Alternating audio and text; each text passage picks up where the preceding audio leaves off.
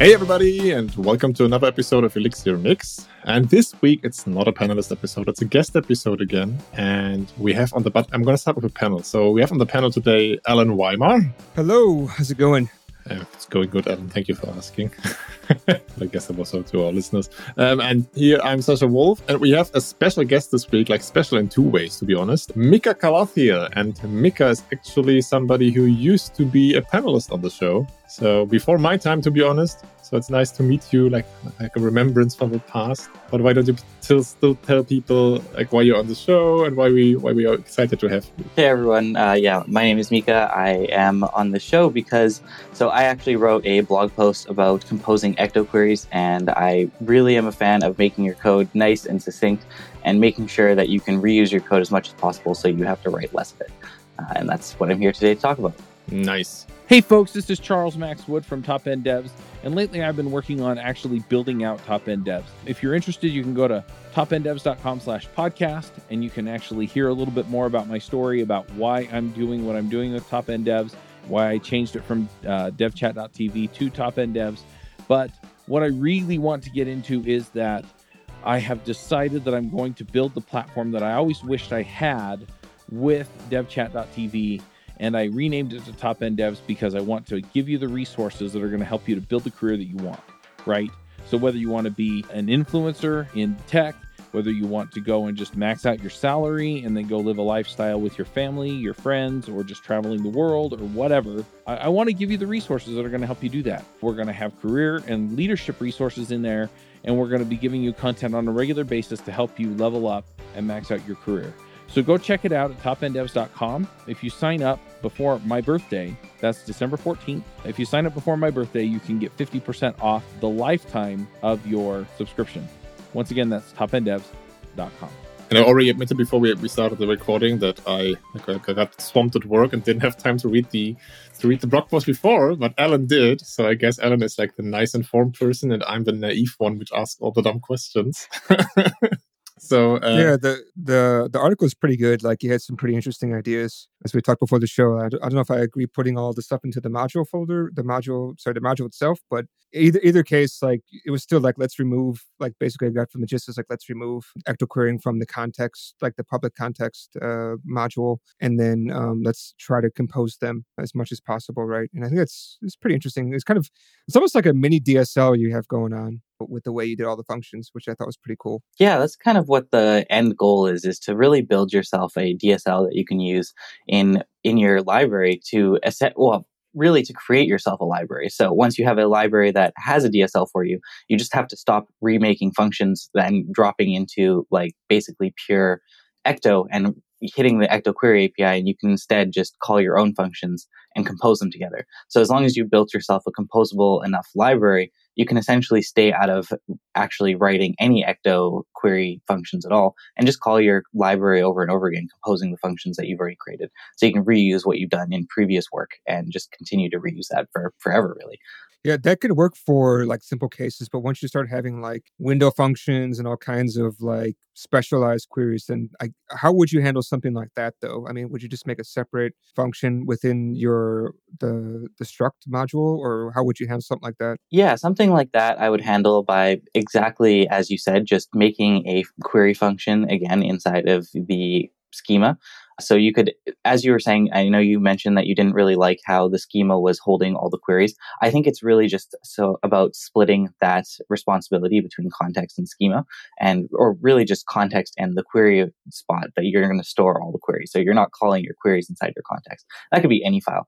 But yeah, again, I would just store that excess code or that unique case query inside of that schema. And that way you can kind of isolated off again as its own query and you can call it as needed. So you might not ever call it again, but it's isolated. You can kind of, that's where it lives and you know where to find it now because you can go and you can look for queries related to the user, for example, and you'll just find that user window function in there. So you know where to go to find your queries as well. It not only creates a reusable pattern, it creates an easy way to find what you're looking for. Yeah, I mean, that's something I said before we actually did the recording is the nice thing about Elixir and the nice thing about how Ecto queries work. All of these are pure functions, right? So if at some point you realize, okay, for example, the user module gets too big, because there's a lot of validation maybe also going on in change sets and there are multiple ways we want to compose queries. You could easily move that into a module of its own, where you could say, okay, now I'm going to create a user queries model or even multiple queries model if you have distinct use cases where you might want to use those. So nothing is stopping you from from splitting that up into multiple distinct parts and then composing them back together which is like a very very nice quality of pure functions which which we have here so, I mean, why not start with, why not start with the schema module and keep it simple? Then at least you know where to go at first and move it later out later when it gets complex. Yeah, it's so often. This is only for querying, right? Sorry, I was just thinking about this is only for querying, right? Yeah, it's really only for querying. You can do it for update or delete, like if you're using an update all function. Uh, you could also do it for delete using like delete all, or so you can use it for really any of the query functions that you can pass in just a raw query. Obviously, insert's not going to work, but so why is it that you think that we should remove the queries from the context function? I mean, when you generate like with a scaffold, all this stuff, you get that original style. Uh, what's the why is it you think that it should not be in there? I'd say that when you get to a really large project, it makes it very difficult to work with the context when there's a lot of queries in them.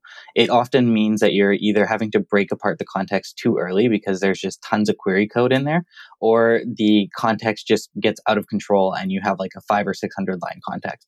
Whereas if you can move those queries into another place, then it gives you a way of organizing them that's more manageable in a larger project. Uh, so, like the project I work on for work has tons of schemas. We probably have over 100 schemas. And having 100 schemas comes with having multiple contexts. So, we probably have around 20 contexts for those 100 schemas. But each of those contexts is really lightweight and has under 100 files. Sorry. It's all the early morning telemarketers. That's what it is. I just get random spam calls in the morning from telemarketers. It's great. Where did we stop? I yeah, I'm kind out. of lost there too. Uh, uh, so why why, why not in context? Why not why not in context? Why why move it? Yeah, into a different you left place off that you have a very large project and it makes ah, it right uh, over 100 schemas. things up. Maybe, maybe repeat that sentence and then we can edit it out. And then yeah, so we basically have over 100 schemas at work, and with a lot of schemas come a lot of context as well. And so having we have around 20 contexts, and I can't imagine what it would look like if we had actually put the queries in those contexts as well. There's tons of custom queries that go on, and a lot of the queries are actually just like fragments under the hood, so they're just calling out to a fragment. And if you had that in the context directly, we'd probably have double, if not more, contexts than we do already. And we'd also lose the ability to reuse the functions very easily, or else the reusability would just look a bit weird because you're calling other context modules from within a context and you might get cyclical calls to your context essentially essentially. Yes it also i feel like it, it cleans up the context because i mean otherwise you kind of operate on different layers of abstraction there we had that not, maybe not as big as like your one of our 100 uh, schemas, but still, I, I used to work on a project which was relatively big. And then when I feel like contexts are usually the place where you would put some kind of business logic, right? Which goes beyond validating on a basic level, which should arguably probably happen either in the change set or even before in the controller. But like the business logic, like the high level business logic, that's, that's from my point of view, uh, that's the, where you put that as the context. And then you're not really that interested into the nitty gritty of like, okay, how do I query this particular schema now? I would just like to say, okay, for this particular piece of my business logic, I'm interested in users which compose, uh, which fulfill these and those criteria, for example, right? What we did there was like diff- similar to your approach, but slightly different. That we actually had like a queries module uh, on a case by case basis, uh, where we said, okay, we have particular queries we want to do, and those get composed in a module, and the functions we wrote there were like a little bit different that we didn't have like by code or by first name or by last name. It was more you could give it like a keyword list of different arguments, and then that basically did an enum reduce over that and composed it into one big query, uh, which worked nicely to be honest. Um, but it's the idea is the same the idea is exactly the same. The API is slightly different. So that actually so reminds me of uh, EctoShorts. So it sounds very similar to what I did with EctoShorts, which is a library I also introduced at the very bottom of the blog post.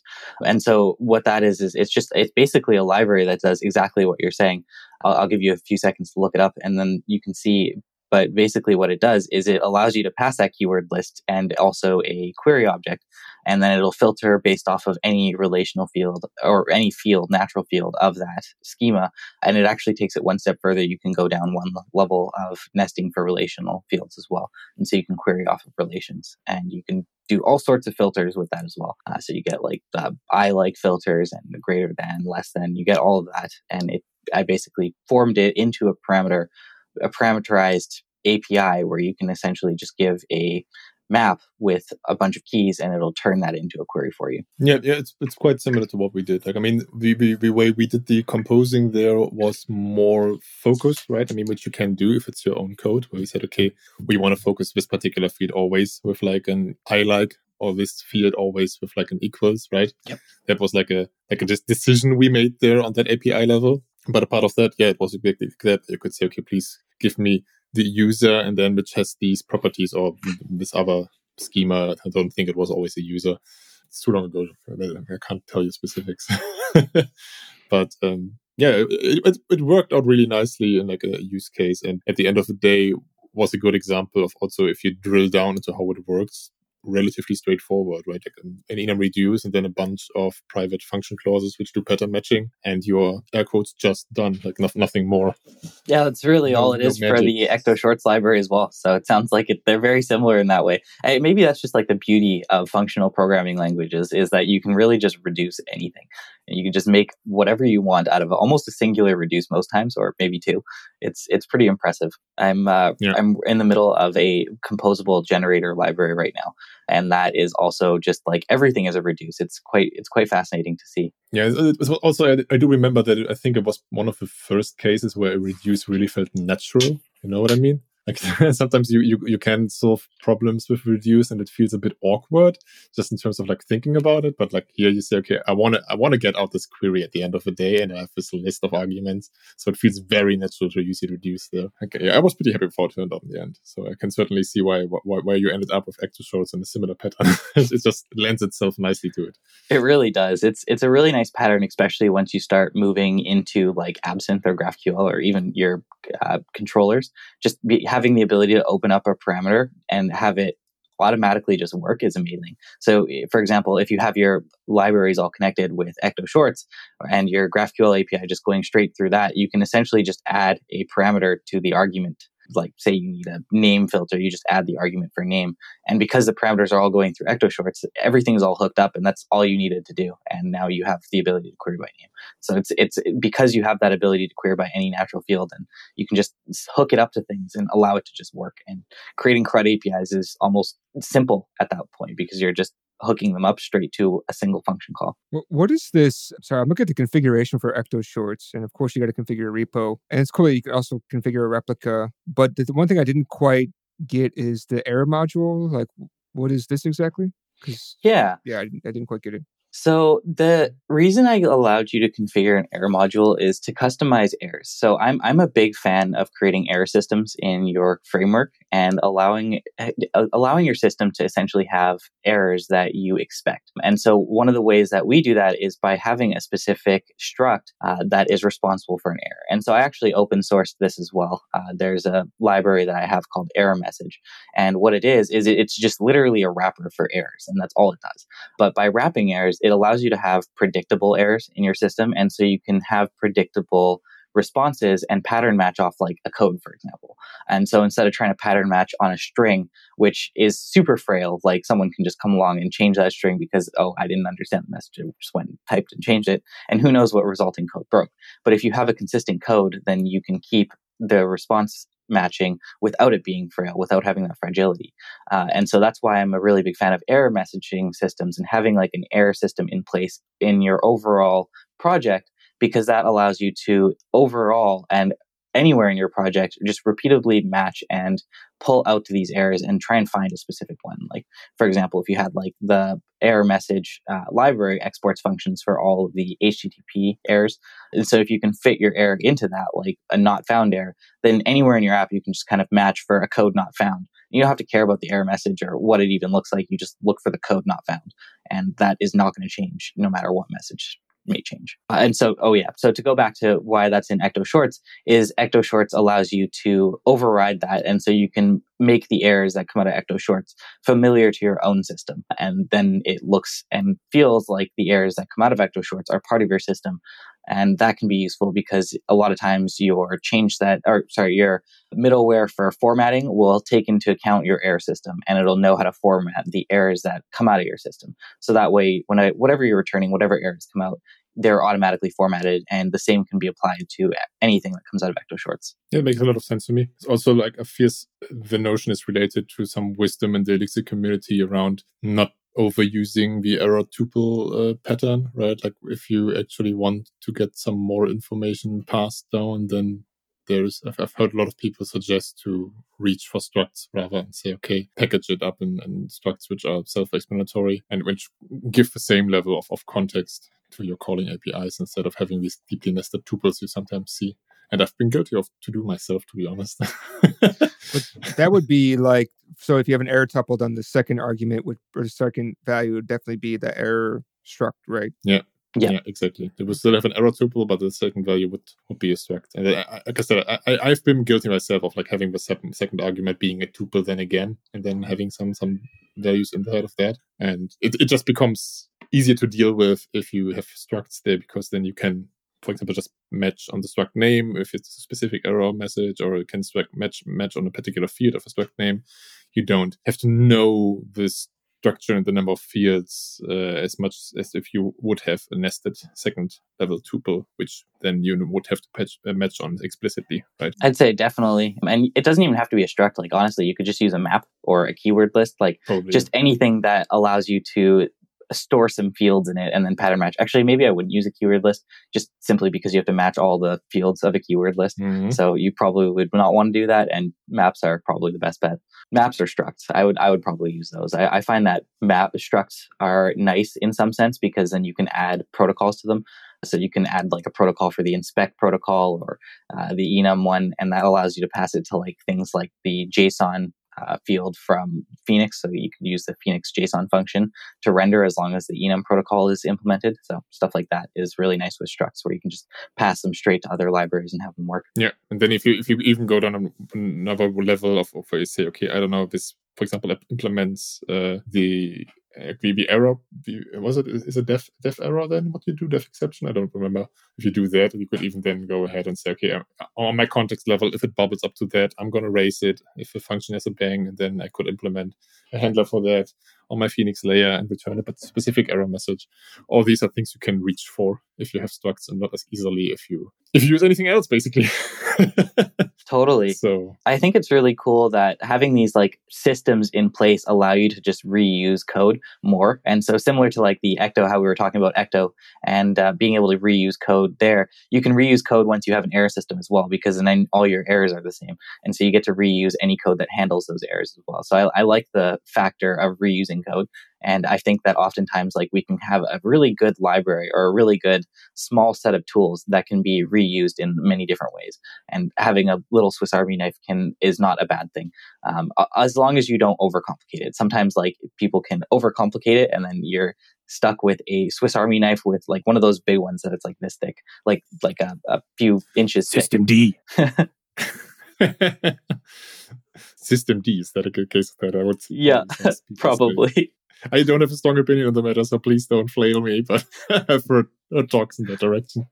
No, it's true. A lot of what you just said is related to the Unix philosophy, right? Of having multiple small tools which are very purpose driven and then compose them into something bigger. Yeah, I really like that idea. I actually didn't know that was Unix philosophy, but I like it. I'm I'm all on board with that idea. Yeah, so when you when you create these errors, right? You actually like transforming every single possible error that you may consider that you may encounter, and then like wrapping it to like your own uh, error type. I'm just like this is kind of a newer idea. I haven't heard of something like this before. And when I've been looking at code, um, yeah. Um, like so, I know, like you know, like like I understand like Postgres have an error, but then you'll probably change it to an Ecto error. But like I haven't seen anybody do that in their own application. So maybe you can talk a little bit more about that. Yeah, for sure. So what it looks like is really just wrapping errors that come out of even like foreign systems, for example. So most of the times you can because the front end is also relying on these errors you can wrap the errors to make sure that the air, like the errors coming out of your system are just like homogeneous and all the errors are the same format essentially. And so that includes like any errors that you're getting from third parties that you might be calling. One of the downsides to that is you might not know every single error type, but that can be handled by just using like say an internal server error for ones that you don't know. And so that like the ones that you don't know, you can kind of just pass into a like a, a catch-all basically. Like the internal server error is really the catch-all of the the error world. Is you you know you can just put whatever you want in there. It's like something is just generically wrong, and so that that way you can define between known errors and unknown errors as well in your system. And so when you're working with third parties, you can often translate the errors that come back from third parties into errors from your system, whereas the other ones that you don't know how to handle, you can just leave as an internal server. And that allows your front end to also plan around that too. So you know the errors, you're thinking about them up front, and that allows you to tell and communicate to the front end, hey, these are the errors I think you might possibly get.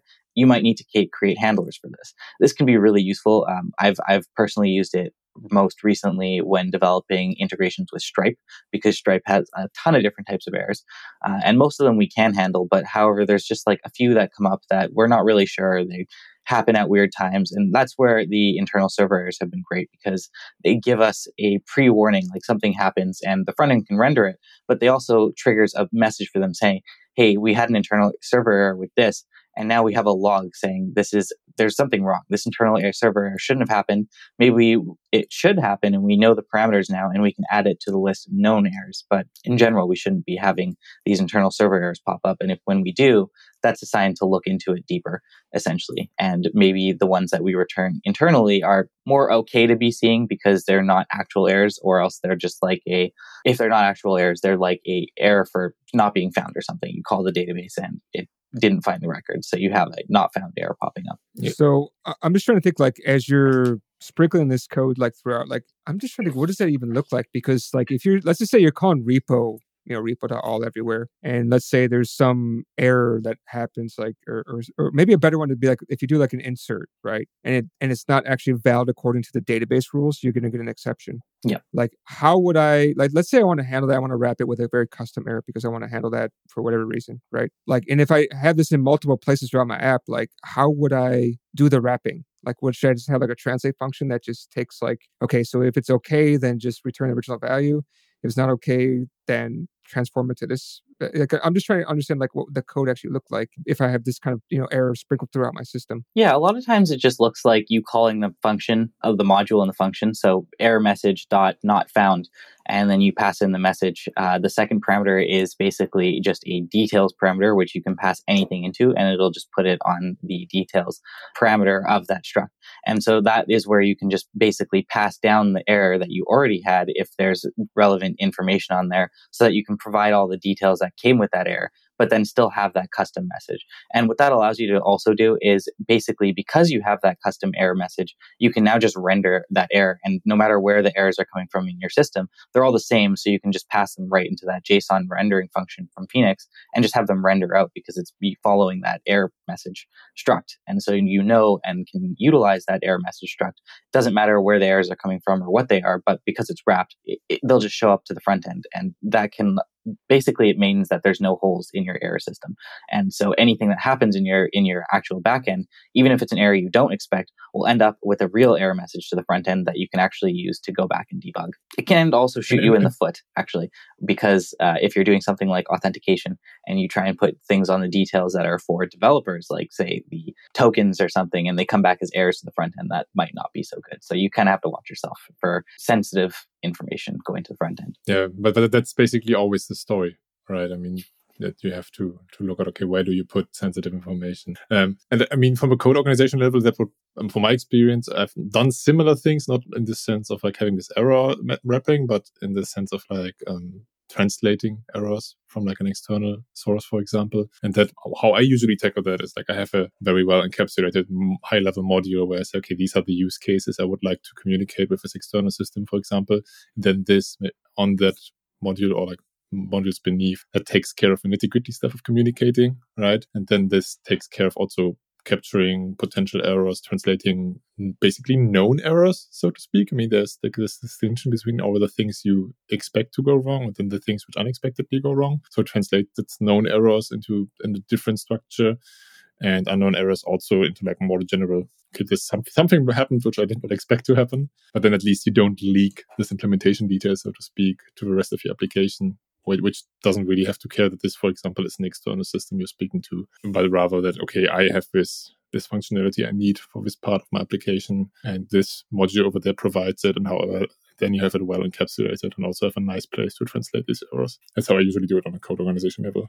Hi, this is Charles Max Wood from Top End Devs, and lately I've been coaching some people on starting some podcasts and in some cases just taking their career to the next level. You know, whether you're beginner going to intermediate, intermediate going to advanced, whether you're trying to get noticed in the community or go freelance, I've been helping these folks figure out how to get in front of people, how to build relationships and how to build their careers and max out and, and just go to the next level.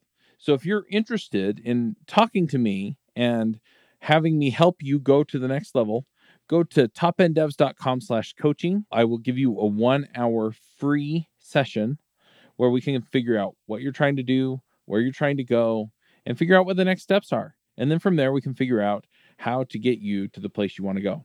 So once again, that's topenddevs.com slash coaching. That makes a lot of sense. I think the the thing that changes a lot for me is just over time how people use those air systems. If you don't have like a, a, solid foundation set up, then how people build air systems might change over time. Like some people might choose to do a, a slightly different style in other apps. Um, I don't know how uh, like so the projects that I, I've been working on recently at Blitz, the we have basically one umbrella app, and that one umbrella app has around 40 apps inside of it.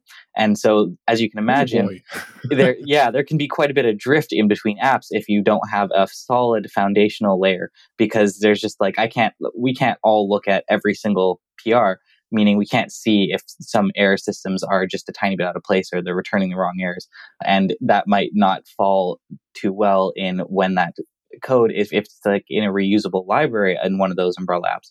And then we start to reuse that in another app and it just completely breaks because the errors aren't the right format. That's something we can't really catch because there's just not enough eyes on that PR. Basically, we don't all have time to look at that one PR. And so having that error system in place really just removes that chance of happening. You just don't have the ability to create errors that won't work with the rest of the system. Wait, did that you just mention that you sense. have an umbrella app? Because we had a big discussion a couple of weeks ago about none of us really have experience with umbrella apps and like that, that's not true that, I, I, have a lot of experience with umbrella but we don't have a lot of experience with poncho apps Adam. ah yeah poncho apps are a oh, bit oh, poncho okay poncho apps are fun i remember um, i've only i've done them a few times for mostly for nerves but I've done them a few times for real projects as well, and it, they've been not as fun to maintain as just a normal umbrella app. I'd say. Yeah, we actually made that decision on on. We had an episode on that, and where we discussed okay um, to umbrella or not to umbrella that was also i think a title. And talked about like having one like one big app right? Having umbrella apps having poncho apps having multiple distinct services that are all the things we talked about. Because i we had to make that decision at my current workplace. Um, as we currently have a more service oriented architecture but we don't really have a need on an organizational level. Like a lot of it's just free backend devs so there's like no distinct separate ownership so to speak. So we made the decision to move to one big mono repository. And also then we had made the decision on actually having one big app, not an umbrella app, but having one big app. Because umbrella app, apps come with their own trade-offs. I know a lot of people talk about the trade-offs of umbrella apps. I've, I've actually never really seen too many of the downsides. I've, I've been using umbrella apps since I basically started with Elixir, just because I found that they're a really great way to package a lot of code. And I've, I've never had an issue that, uh, like, I know a lot of people talk about the issues, but I've never seen any of them yet. So I'm not sure what's going on there, or if the way that I use umbrella apps lucky just you. falls into a lucky spectrum, but I've never had an issue with them. Lucky you. Yeah. Um, I'm not gonna. I don't want to reiterate on everything yeah. we talked in that episode, but so you can go back and listen to it if you want, folks, if you don't have yet. But yeah, uh, umbrella apps. I, I have experience of umbrella apps. I'm just going to say this: like, uh, it, it has bitten me in a few places, mostly when it comes to configuration. So that's where umbrella apps can be can be sticky. But like I said, uh, I'm not going to go into all of the details. The config and umbrella apps always always a fun time. So I actually would like to ask, just because I'm curious myself. Uh, so you're currently working with Blitz, right? Right, and that means Blitz is driven by Elixir. Yep. Blitz GG. Blitz GG cool. is all Blitz, is all driven by Elixir. We have a few Node backend services, but for the most part, I, everything is in Elixir. And, and how is like the the, the the stuff you laid out in in your blog post and the stuff we talked about with like this um, for error, error messaging is I guess that most a lot of that is related to to the work you do there at Blitz GG. Yeah, so everything is in use there. Um, I I've basically been using these patterns since I started in Elixir. Uh, Ecto Shorts was actually the first library I ever created. And I created it originally by putting all, like, it was a macro that would put all of the functions onto your schema. So you'd have like user dot create dot find, And uh, Jose actually told me not to do that. He, like, I posted the library, like, it was ages ago like uh, this was before 1.0 before elixir 1.0 and he he basically said like don't don't do this. Like this is not the way. And so i refactored everything to take in the schemas instead as a parameter. And that's why the the library looks like that now and is not like user.create because originally i just i made it like active record right? So i basically i came from ruby and I saw I loved Active Record, and I was like, okay, let me just make this for Elixir. And so I did that, and it was just like, no, this isn't the right way. This isn't the Elixir way. Uh, and so ever since then, I've been using those libraries at basically every project I've ever worked on, and same with the Error one too. The Error one was my second library, and again, I've been using that ever since. And so in, at Blitz, we also use both of those. We have tons of schemas, as we mentioned before, and tons of context, and that's how we organize our code. We split the queries into the schemas, and the context compose them all together. Uh, most of the time ecto shorts is related to that and yeah and the all the errors coming out are part of the error messaging system. The error message like we actually don't have structs at blitz. We just use maps right now uh, but the intent is to move over to that error message library as well just because it, it's a bit of a drop in replacement for us because we already follow the same format just without the struct. So all the map matching will still work for us. Yeah, that makes sense. That makes a lot of sense. Pretty cool to hear. Any any other interesting stories on, on that front where you where you can say, okay, this is like a another challenge and maybe maybe not in the open source space but something you learned while working on this big system because i think a lot of a lot of our listeners are have experience with umbrella projects with like 40 different sub apps so I feel like there could be some some interesting pieces of knowledge there. Yeah, I think like when you're working on really large apps, the way you code almost changes and like the way you organize your code changes because what I've what I've started to learn is that there's a very big distinction between like library code and internal like business logic code or basically everything else. And that happens even with your own internal libraries too. So the way that you write your internal libraries has to look significantly different than the rest of your code because it has to handle your own developer errors, basically. So it has to raise the proper things so that the developers will actually know what's going on. You're not just going to get random errors that are hidden within a library, basically. Like the worst thing is when you get a stack trace and none of the stack trace is part of your own code or even something that you can really reason about. You just look through libraries and like, I have what's going on here. So that in, in effect, when you create libraries internally, the same problem also happens and you kind of have to manage that and maintain like a high level of really well built up stack traces so that they're not, you're not giving your developers just random gibberish errors. Um, uh, other lessons that we've learned are just like I'd say Postgres lessons. Postgres is always the issue. It's usually like the first thing that breaks. like Elixir is almost never going to be the problem on your machine as long as you've designed things following OTP and you're like not blocking your processes, for example. Um, you're you're really just going to have a smooth time in Elixir. And the first thing that happens is you're going to start hitting like DB connection errors because something in the database went wrong. And whether that's like, oh, I forgot an index here, or whether it's like, oh, I'm just querying this thing too much. I, my query is wrong. It's not optimized. There's like so many problems that can happen in the database and very few that actually happen in, in Elixir. And I think that's like one of the beauty of working in Elixir. One of the things I really like about taking on a large project in Elixir is just the problem is not Elixir. Like when you when you actually are deploying these things or have them well, as long running systems, the problem is not Elixir. It's just it's some other external service connected to Elixir. Like there's a few times where Elixir's been a problem, like uh, message passing large messages that that can become a problem, or we've created bottlenecks and needed some pools to solve them. Those are those are like the easy problems almost to solve at this point because it's like we have a set of tools, we know the answer. There's a problem, it's like okay, this process is getting hammered you use some pools, you split them out. There's like known solutions. The database is the one thing where the solution is just, it's almost different every single time. I don't think there's ever been a situation where the solution is the same. And that's kind of one of the things that I've learned as a big piece of wisdom is just the database. You, oh, you just focus on that And if you're scaling, most of the time, the database is always going to be the issue. And you can really rely on Elixir to scale you as long as you've built out your system properly. Yeah, cool. That sounds like a very, very, very valuable lesson. But I also feel like it's probably related to that. I mean, the database takes care of a lot of complex things for us, right? So it's probably not unexpected that that complexity that that complexity is going to come back at some point and say, okay, hey, here now you have to think a bit more about it. I mean, at the end of the day, Postgres takes care of so much for you, you don't have to think about, and it pushes you very far. So just want to like make a shout out to Postgres here. Postgres is honestly amazing. I'd say like when I first started using Postgres, I, would always hear people say like, "Oh, it doesn't scale well. Like, there's a limit where you can't scale it," and I'd think that is like completely wrong.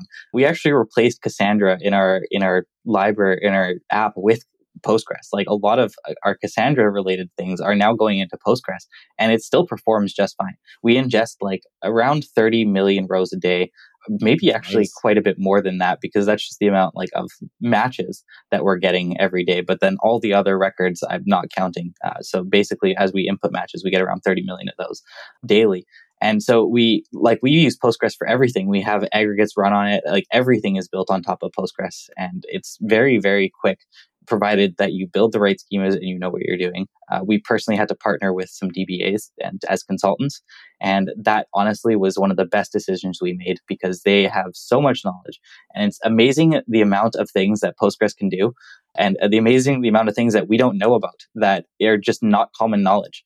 But dbas are just like hey this is just the most common thing you would do. Like this like when you hit this problem here's the answer.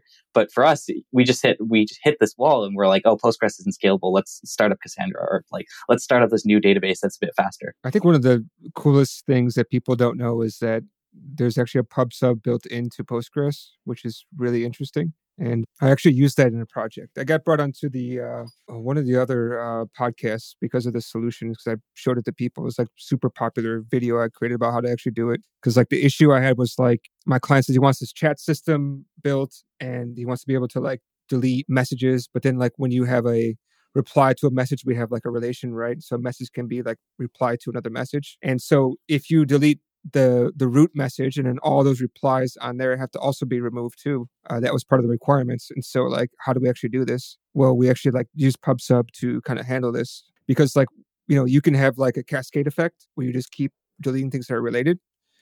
And so every time that a row was deleted, we would just broadcast a message saying you know, this was deleted, and then that would actually send a message across the uh, WebSocket to all the connected clients through a WebSocket, and that would just remove the message on their device. So it was really awesome and just worked perfectly. And also, if you're using Commanded in your lab, uh, in your app locally, you're actually using the PubSub mechanism because Commanded is relying on the PubSub mechanism for. Oh, really? I had no idea, but it makes sense. I know this because we, in this big umbrella app I mentioned earlier, that we also used Commanded and then we migrated over to Azure, which was like a C-level decision. Let's just say that, and that was when Azure was like was it was like five six years ago. So Azure was very early, I'd say, and actually the PubSub mechanism on on the um, managed Postgres in Azure was broken which we figured out because basically what happened there that that's part of our app when they booted up they consumed all the events which were pending until then but but they didn't consume new events we were like oh, what's happening what's going on why, why are they not consuming new events and we actually got in touch with like uh, with, with a guy behind command I, I don't remember his name right now and he actually digged into like then managed postgres on azure and figured out that that uh, pubsub was broken there so yeah that, that was a fun day that's awesome when your managed SQL providers they're just like are broken in a major feature. I wonder how that even happened. That's a really interesting story. Can't tell you. I mean, it took a bit of back and forth also with the support until they they also arrived at the conclusion that yes, actually this is broken. Okay, we're gonna fix it. That's so funny. I, I think Postgres is actually just so amazing and has so many powers that we don't know about. Um, one of the things that like I often use that we use all the time at Blitz actually, and that allows you to scale is just like partitioning and being able to partition your data. I think not a lot of people I've seen that use Postgres actually use the partitioning feature as well. And oftentimes, like when you're setting up a database, if you plan to have high scale, you really need that partitioning in order to set up uh, anything that scales. And having it set up from the beginning, you kind of also need that because when you don't have it set up from beginning, well, we've personally been there at Blitz and it's led to like we've had to go down for hours to be able to rebuild a database or else we're just like re we have another database that we spin up on the side and then have to rebuild our new data into there or create new tables and build them into our own database again but sometimes there's performance loads so you can't do that. So there's like all sorts of issues that you base that if you don't set things up properly uh, with partitioning the first time. But i've yet i don't think i've ever seen it be used outside of something like blitz like a big app and when even in cases where it can be used, instead people are just like, oh, Postgres doesn't scale. So it's cool that you also have been able to use it and manage as well, and have like the pub subsystem is so successful, and be able to use that at scale with something like command like that's pretty awesome. I would, I was actually curious. I mean, you, now you said you haven't seen partitioning, for example, used that often, but that you feel it not more people should know about it, right? Do you have some some reading you can recommend to, to for our listeners? And also, I mean, I, I would look into that myself, to be honest. um, I, so you know, I actually don't have too many sources for this. So I first learned about partitioning from the DBAs directly, and so most of my knowledge from Fair Postgres enough. has come from like one-on-ones with the database, the DBAs, and basically just asking them like, "Hey, what does this do?" or "What does this do?" or like, "How do you do this?" or "What happens when you're in this situation?" So all of it has just been like firsthand knowledge of just talking to the DBAs when things have gone wrong, and basically just figuring out like why did it go wrong and what are the solutions they have just am- amazing amounts of uh, wealths of knowledge, like 20 years of knowledge. And that's just working in Postgres. And once you've started working on the core of Postgres, it seems like tons of other skills are unlocked. It's pretty amazing. That sounds pretty, pretty neat, to be honest. But it also sounds like Postgres is kind of the Swiss Army knife with a lot of tools at its disposal. yeah, it's starting to seem like uh, the Unix philosophy there, isn't it? or, or, rather the opposite of it. Yeah, maybe so. It might be a bit too big for the small tools. Maybe it's just like that one mega tool. It's like a god object at this point. yeah, nice. Okay, um, anything else you'd like to to let our listeners know you'd like to promote anything you would like to ask Allen otherwise i would probably slowly transition us to picks yeah so no, i just one... want to say thank thank you for giving me more reading to do. Now I have to read about table partitioning because I'm running into some scalability recently. So hopefully this may solve my issues. But I got too many things to read, man. On, I definitely too much know. knowledge to, to look up. Well, here's another piece of knowledge for you. So I actually run an Elixir course called Learn Elixir, where we teach all of these things as well as how to scale into basically the same levels as Blitz has or higher. And so that's that's what I've been working on recently. I've I've actually been working on the course for about two years now. So it's it's only something I've been public with recently. Like when I was on the panel in the past, I never mentioned it at all because I didn't think it was ready yet. Like I didn't I wasn't confident that we'd have the ability to teach what I wanted to or wasn't right.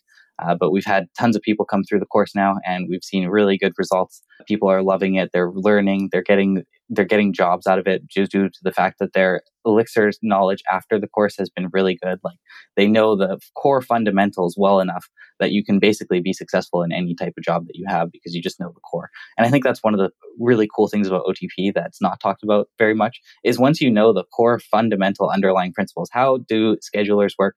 How do processes work? You can really work in any project and be successful. I feel like that could also be valuable to a lot of people out there because recently Allen and me did an episode on like OTP in depth and realized that there is not a lot of good resources out where out there to learn these these pieces of wisdom like okay how do you really properly build out an OTP system and what are some things you maybe don't want to